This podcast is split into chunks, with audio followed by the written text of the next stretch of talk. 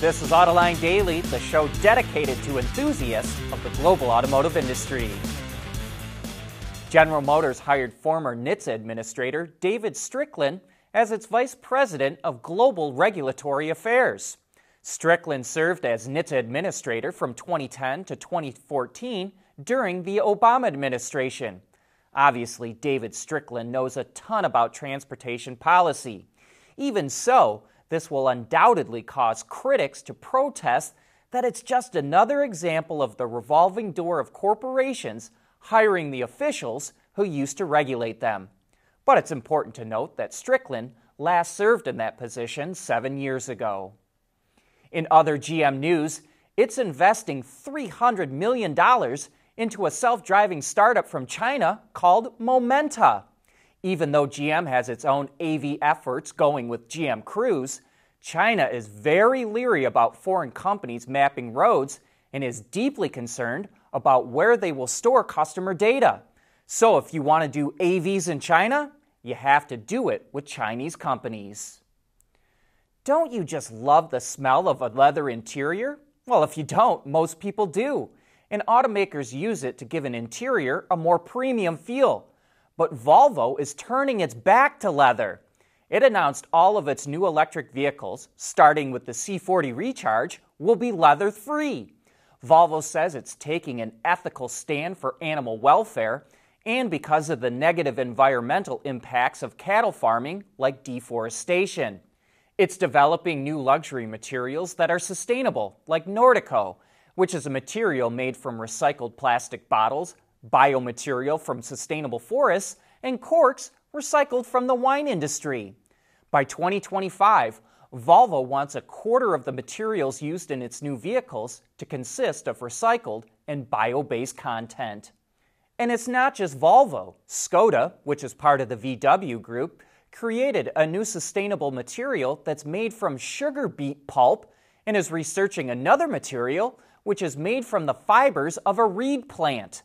Skoda says both materials could be used in the interiors of future models, for example, for the door trim or decorative inlays on the dashboard. Sustainability is a real hot topic across the entire global automotive industry, and no doubt we're going to hear a lot more about this from other automakers. Mobility is becoming electric, connected, and autonomous, just like the manufacturing world. But will always be one thing a reliable partner for our customers.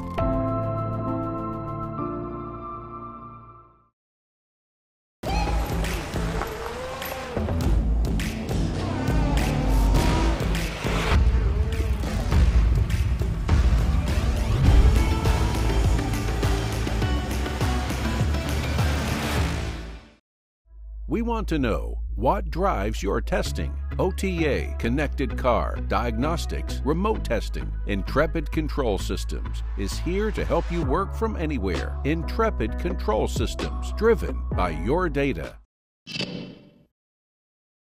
Here's a heads up for all you powertrain and calibration engineers. The EU is really tightening its standards for particulate emissions from internal combustion engines. Those are the microscopic bits of unburned hydrocarbons that can embed themselves deep in your lungs and can cause cancer. Starting in 2023, the EU mandates that automakers have to measure particulate emissions at the tailpipe with cars driving out on the open road, not running on a chassis dyno in a lab. So the supplier MAHLE developed a portable measuring unit that minimizes how much dirt and particulates accumulate on the sensitive measuring parts, so it does not need much maintenance. Automakers believe that the cost of electric cars and range anxiety are the main reasons why the general public is not buying EVs. But the latest consumer research shows that charging speed is the number one issue for EV intenders. 85% of the general public is more worried about how long it takes to charge an EV at a public charging station. And people are not that interested in getting a cup of coffee or doing their email while their vehicle charges. They just want to charge up and go. Time anxiety is the new range anxiety, is what the research says. That's one of the things we learned at the SAE's North American International Propulsion Conference, and that conference follows Chatham House rules, where we can freely report on what was said, but we cannot report on who said it or what company they work for. But we know who did the research, and we're going to try and get them on Autoline After Hours to talk about it. And speaking of Autoline After Hours, we invite you to join us this afternoon when we'll have Angus Pacala, the CEO of a LiDAR startup called Ouster. Other topics we'll be getting into include a potential battery breakthrough from a company called Lyten, Mike Manley's move from Stellantis to AutoNation, the latest investigations into Tesla FSD, and how the capabilities of today's vehicles are far exceeding what anyone learned in driver's training. Pete Bigelow from Automotive News will also be on the show, so join John and Gary for some of the best insights into what's going on in the automotive industry.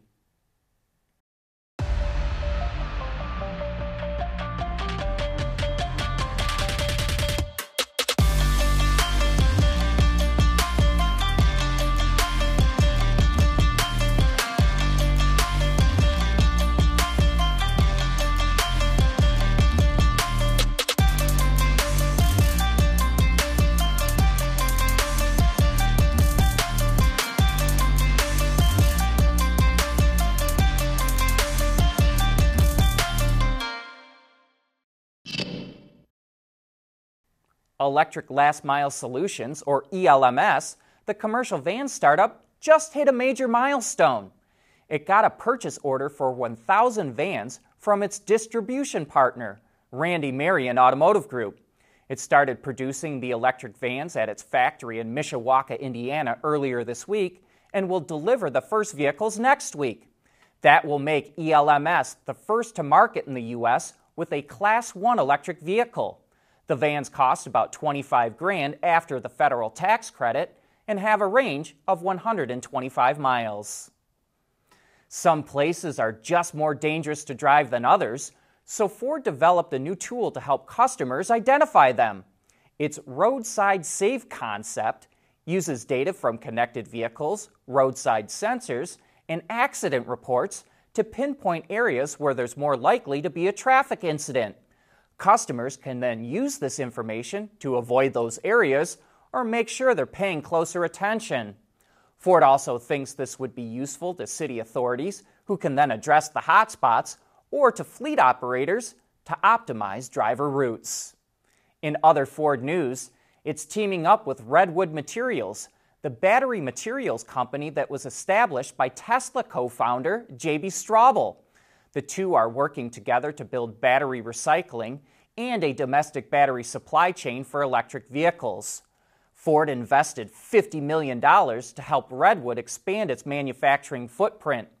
By using locally produced recycled battery materials, Ford can reduce costs, increase its supply of battery materials, and reduce how much raw material needs to be mined and imported. But that brings us to the end of today's show. Thanks for joining us, and we'll be right back here again tomorrow.